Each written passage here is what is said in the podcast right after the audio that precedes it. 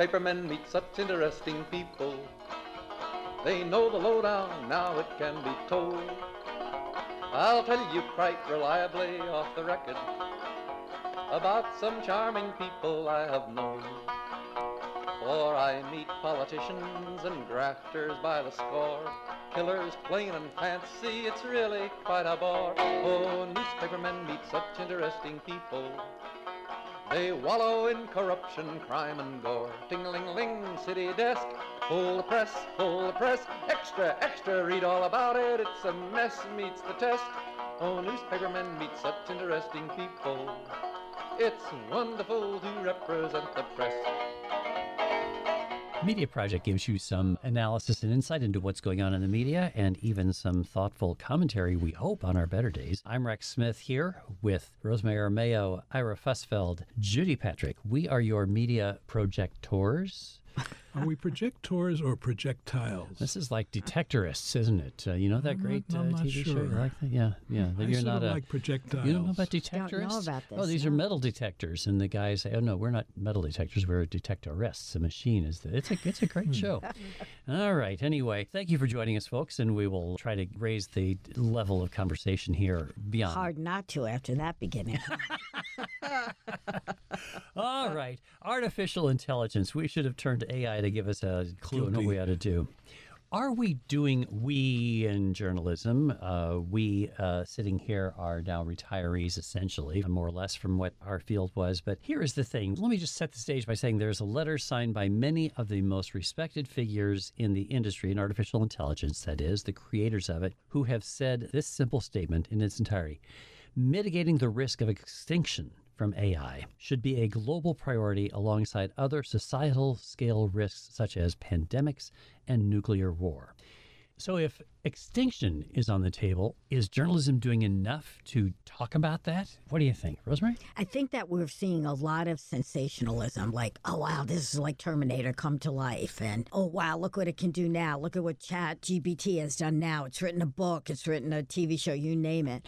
But the actual long and sustained look at it and putting it all in perspective, it reminds me of climate change when that was beginning to be well known as a serious existential threat. Did we cover that well? We're still beating ourselves up every week on this show and others about what a bad job we're doing because it's hard. You have to project the good and the bad.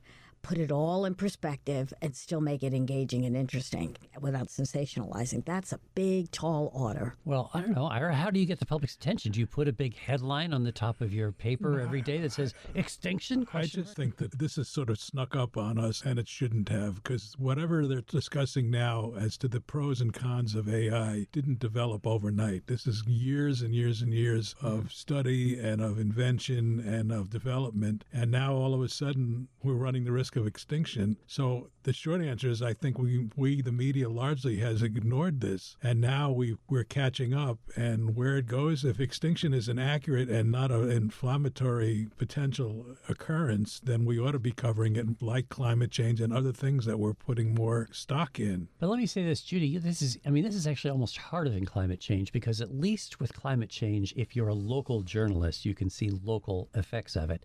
How, if you are running WAMC radio, if you are running a local newspaper, do you cover artificial intelligence as a risk? Right, and you need to, and you have to find where it pops up in your local news coverage. And it will. People nowadays tend to think of artificial intelligence as autofilling my text replies. You know, oh, that doesn't seem that dangerous. You really do have to convey the potential significance of it. I've seen stories about lawyers using artificial intelligence to craft their arguments before a court and having those be incorrect and made up, entirely made up. We need to point those out. I mean, you see artificially created images. I think it needs to be an ongoing dialogue, but I agree with Ira. It's just so hard to capture the average person's attention. Yeah. I would disagree with Ira that it snuck up on us that we should have known about it. Even the people most involved in AI, the godfather of AI, thought that these sorts of worries were decades away.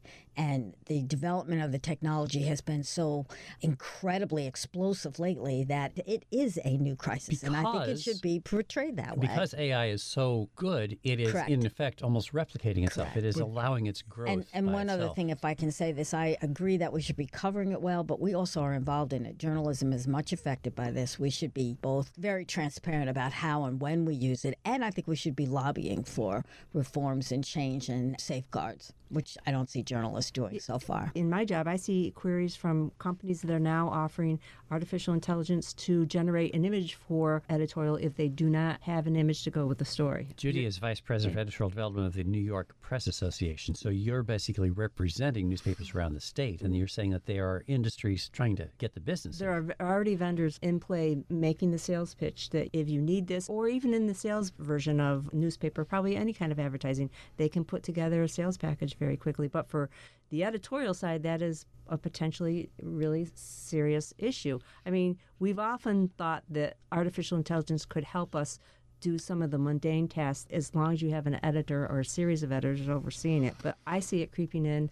I don't see a lot of people taking it up at this point, but it's a real issue. But you know where it's really affecting local journalism, and it is almost unseen, is on a, a business development level. That is the content that is generated by reporters and editors and producers around the country is being digested by AI systems, and that is what is the data that is providing information.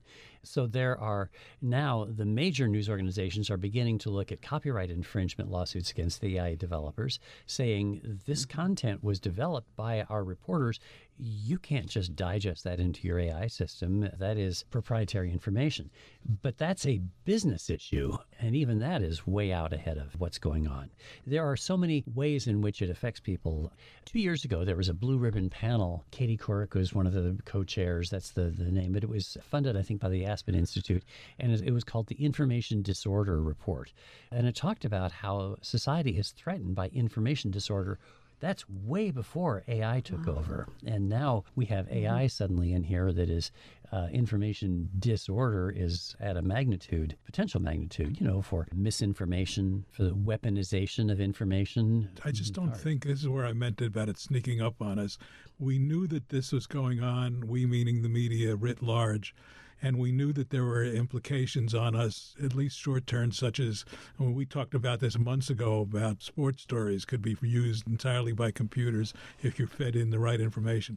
I just get the sense that it's now only recently that the scope and the potential for good and bad of AI, again writ large, is starting to dawn on people. And this story in the New York Times about extinction, it must have shaken some people to their core. One would think would have known about this coming up. So did the story. The tech writer for the New York Times, what several months ago, did an interview with the Chat GPT and was horrified that it was expressing love for him. It was expressing, mm-hmm. "I wish I could do more than you know just write things." It was alarming and it alarmed the tech writer himself, who really was up on all of it. So I think that there's been developments in AI newsworthy developments about how far it's gone in the development that the media has covered well. But the bigger things we have to look at. The way you usually engage the audience is to tell them what they can do or should do about something. And we don't know what they can do or should do about AI any more than we do about climate change. And, and even that's changing in climate change. We do tell people now about recycling and so on, plant trees, all, all the stuff we've been writing about. What do we have about AI? What do you do about the What- Terminator and- coming to kill you? And it's in private hands. You know, people are saying this is reminiscent of the development of the atomic bomb. Uh, because right after that, the scientists who developed the bomb issued warnings. Robert Oppenheimer is quoted in one analysis that I read from CNN saying, uh, We knew the world would Never not be the be the same. And yeah, but nuclear technology was not readily available to people the way ChatGPT and AI is actually readily available in the private sector. Nuclear technology was in public hands only. And so it was easier to confront the threat of nuclear weapons than it is for AI at this point. One of the big problems is, is it's complicated. It's Yeah. sophisticated, it's scientific, it's mathematical, it's complicated. I listened to a podcast with the godfather of AI, and he tried to explain why this has the potential to be so powerful because the computers are trying to gather as much power because more power they have, the better they can learn, the better they can serve you. And that eventually can lead to major problems. What can be done about it? Some people think the industry is overreacting. We're all overreacting. We're not going to be extinct. But if you listen carefully to the science of it, you can see the road by which the computers could take over. So, would we create a beat? Should there be reporters? You know, that was how Yes. we, we, we had environment reporters, we had consumer reporters. We create beats for things, right? This is a truth in journalism. You create a beat and you put somebody on it, and suddenly there are stories generated that you never could have anticipated by sitting around in a news meeting and trying to brainstorm it.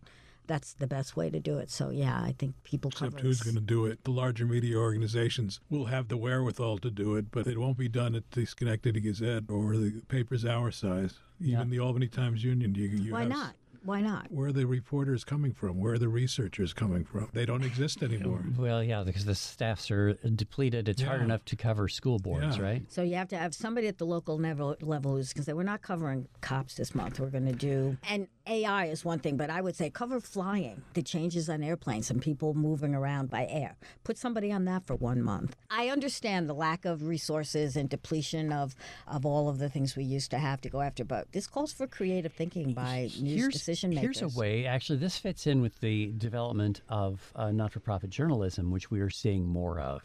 Did you notice that the New York Times had significant coverage on the front page about the New York State penal system that was produced by the Marshall Project? This is a not for profit yeah, newsroom. Mm-hmm. Former executive editor of the New York Times, Bill Keller, used to be the editor of the Marshall Project after he left the Times. It's a wonderful Yeah. news organization. They did significant reporting about problems in the New York State prisons problems, is putting it mildly. And it was front page story of the New York Times, the same way that the Adirondack Explorer and the Times Union have a relationship, so that the Times Union publishes all this great content from the not for profit newsroom of the Adirondacks. So uh, that kind of thing might be a way that local journalists could cover something as big as AI, right? If they're Yeah. specialists.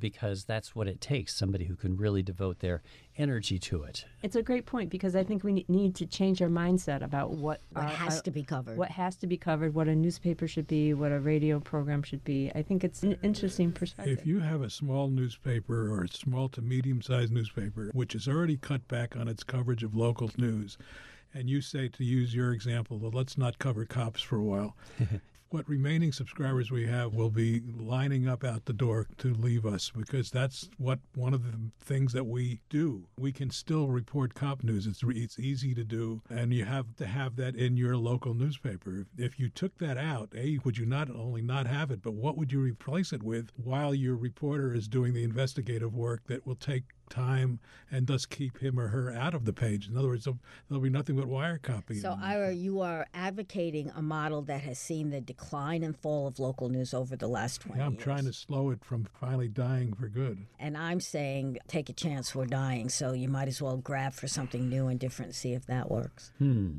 You know, it's not an issue. I think you could that the one reporter shop can fix. Newspaper that has one reporter covering it, but I think it's something that the power could be the collaboration. You could have Yeah, something. several newspapers. yeah, working several together. newspapers working together, opening up some space. I mean, sometimes Yep.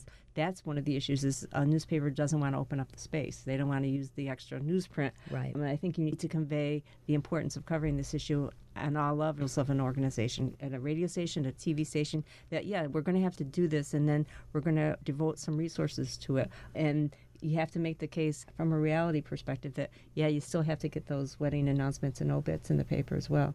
The collaboration that you're talking about happens among chains. It's one of the only good things you can say about Gannett newspapers, uh, which is the largest chain in the country. anything good Yeah, about I know. but they are making use. There are statewide teams now that do deeper journalism that make them available. For example, I look and I look at Gannett papers every week as I create the Upstate American, and I look all around the country. And so, for example, if you look at Alabama, the three Gannett papers there share some strong yeah, reporters, and they will actually publish material there. Same thing for a state like Indiana, where the Indianapolis Star is in the center, and there are probably half dozen other Gannett papers in Indiana uh, that together could do a decent piece that would relate to how AI affects Hoosiers, I guess. I don't know what the comparable situation would be in a place uh, like New York's capital region where you don't have chains involved, really. Well, here, here's one other thing, too, and this is a generational issue. Um, investigative reporting has never been done by teams of uh, allotted, dedicated investigative reporters. That's very rare. It's like the New York Times and the Washington Post can afford that. Investigative reporting is always done by reporters who do the work of investigation in addition to covering cops or whatever. That's the meat and potatoes of newspapers. And they put in extra hours and they become totally crazed and involved and immersed in their topic and they produce great work. And it's exploitative. And I understand that now millennials, especially, are saying we have to keep our life in balance and I'm only going to work to rule. But great investigative reporting requires that you do more that you have to care about a story and go after it. And that means we have to hire people like that. I think they're in very short supply. That's right. You know, what I used to say to reporters was you need to have be working on three different levels. Uh, you got what you're working on today, what you're working on for Sunday, and what you're working on uh, for three months out. Right, and and I always encourage people. There's always downtime while you're waiting for that call back. While, while you're waiting for that call back, you can do something else, or you can go for another donut. I mean, I think that uh, really efficient reporters they do put in the extra time and the extra effort, but they also make use of every minute that they're at work. Yeah, time management is huge. It's something that should be uh, emphasized more in, in colleges, not just newsroom. And, you know, the other thing is all this bemoaning our lack of resources and downsizing, and there's only, you know, one of us to cover what four people used to. It actually works against doing above and beyond. I'm sorry, the Bill Marimow model of you stay 15 hours when only 12 are required. That's how great journalism got done. Always has been true, always in American journalism. Bill Marimow, she's quoting, was the longtime editor of the Philadelphia Inquirer, managing editor before that. Terrific Then journalist. went to the Baltimore Sun. Baltimore Sun. I'm sorry. That's right. That's what I wanted to say. But actually, I brought him into the Times Union newsroom some years ago to do a workshop for our staff because he was just such a two-time Pulitzer Prize winner in investigative reporting, Yeah. and that was it. He was methodical in time management. Um, he had a clear view of what could be done and what you couldn't do. You just cut that out, but you go after a clear target. And so, AI and climate change both seem like topics that could be covered in this way. What about the debt ceiling? Talking about big stories, uh, we have just gone through, by the way, folks, if you have thoughts on anything that we're saying, media at wamc.org. Share your views, media at wamc.org. We're here with Rosemary Armao, Ira Fusfeld, Judy Patrick, and I'm Rex Smith, and we are the Media Project. So we've just gone through the uh, paroxysms of legislation, the negotiating between the White House and the Republican led House over debt ceiling. And I wonder this panel's assessment of what we thought about the coverage. How did journalists covering that do, do we think? Any reactions? I think that the media, although it attempted to do it, was not strong enough or clear enough in describing what the debt ceiling was and that the passage of the debt ceiling bill was required to pay to pay off bills that we've already pay off what we've already spent.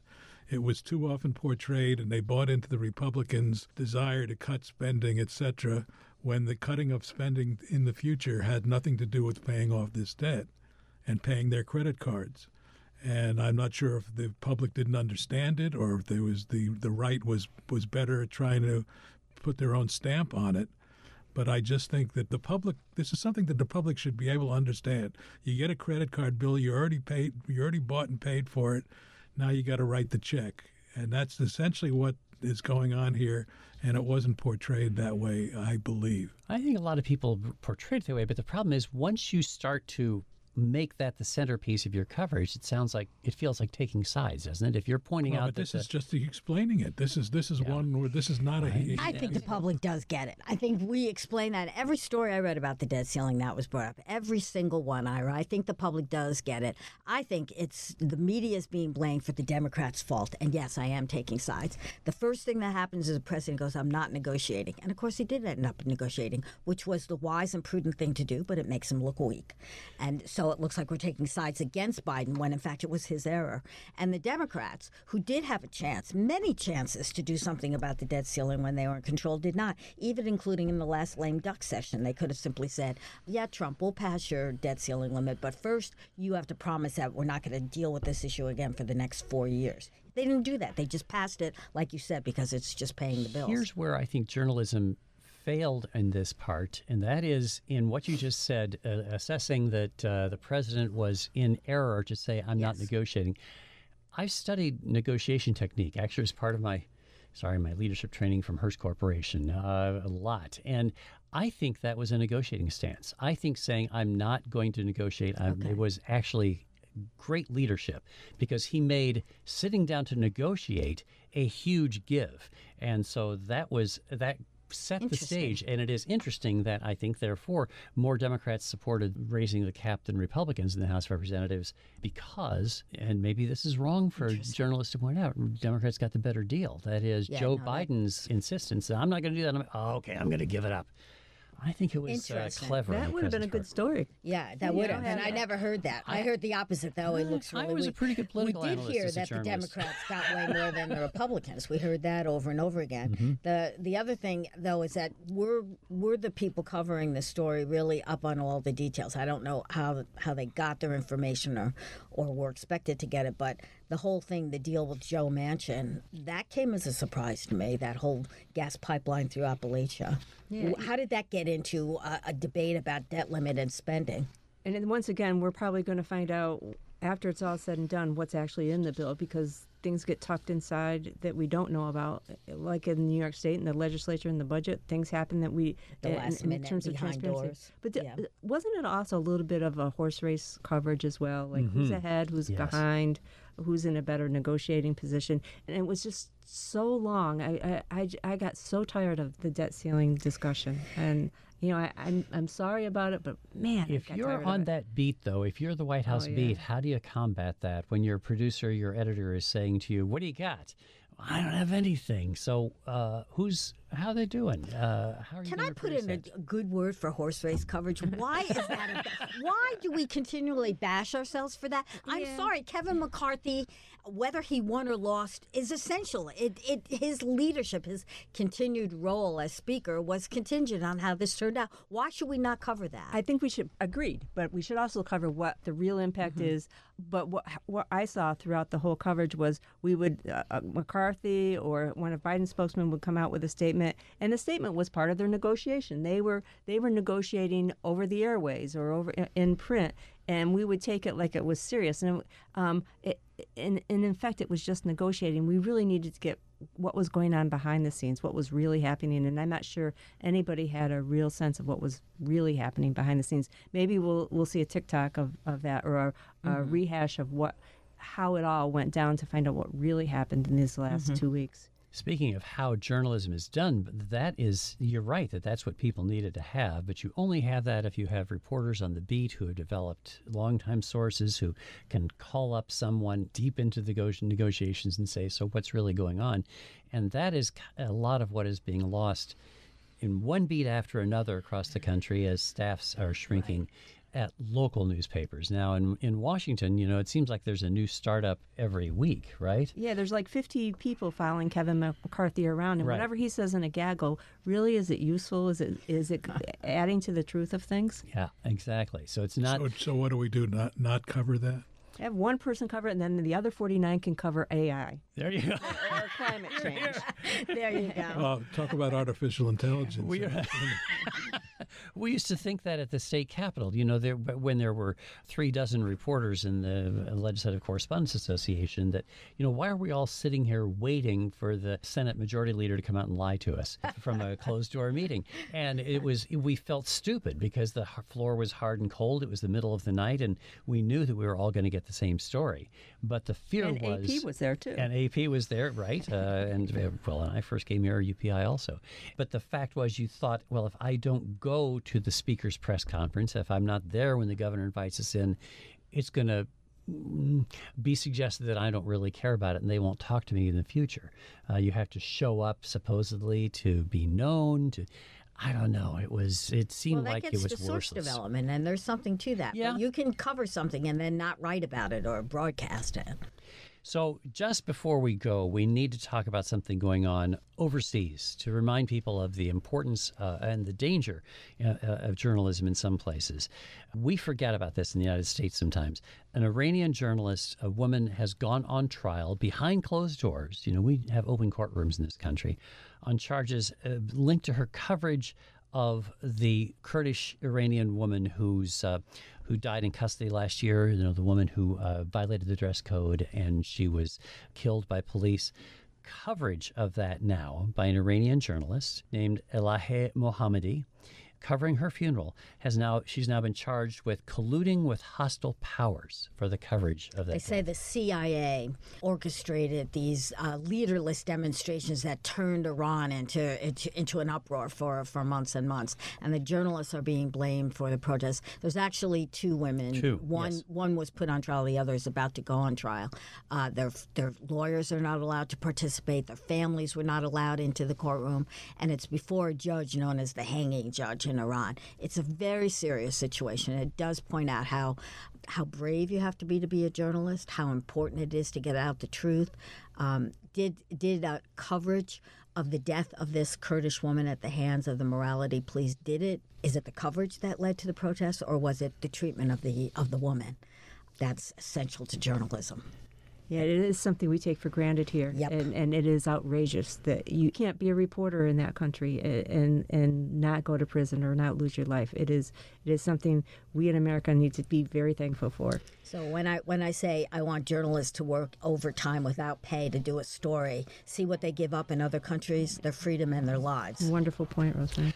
And that's all we have time for today. Good point to end on. Rosemary Armao, Ira Fusfeld, Judy Patrick, and I'm Rex Smith. With gratitude to our producer, David Guistina, for all he does to make this happen, and to you folks for joining us once again this week on The Media Project. They organized a union to get a living wage. They joined with other actors upon a living stage. Now newspapermen are such interesting people. When they know they've got a people's fight to. The Media Project is a national production of WAMC Northeast Public Radio. This week's projectors include former Times Union editor and current Substack columnist of the Upstate American, Rex Smith. Judy Patrick, former editor of the Daily Gazette and vice president for editorial development for the New York Press Association. Rosemary Armao, investigative journalist and adjunct professor at RPI in New Albany, and Daily Freeman publisher emeritus, Ira Fusfeld. You can listen to the Media Project anytime at WAMCpodcast.org or anywhere you get your podcasts. Thanks for listening. Have worries, for publishers must go to working folks for readers and to big shots for their dough. Now publishers are such interesting people. It could be prostitution, I don't know. Ting-a-ling-a-ling, circulation, ting-a-ling-a-ling, advertising, get those readers, get that payoff. What a headache, what a mess. Oh, publishers are such interesting people. Let's give three cheers for freedom of the press.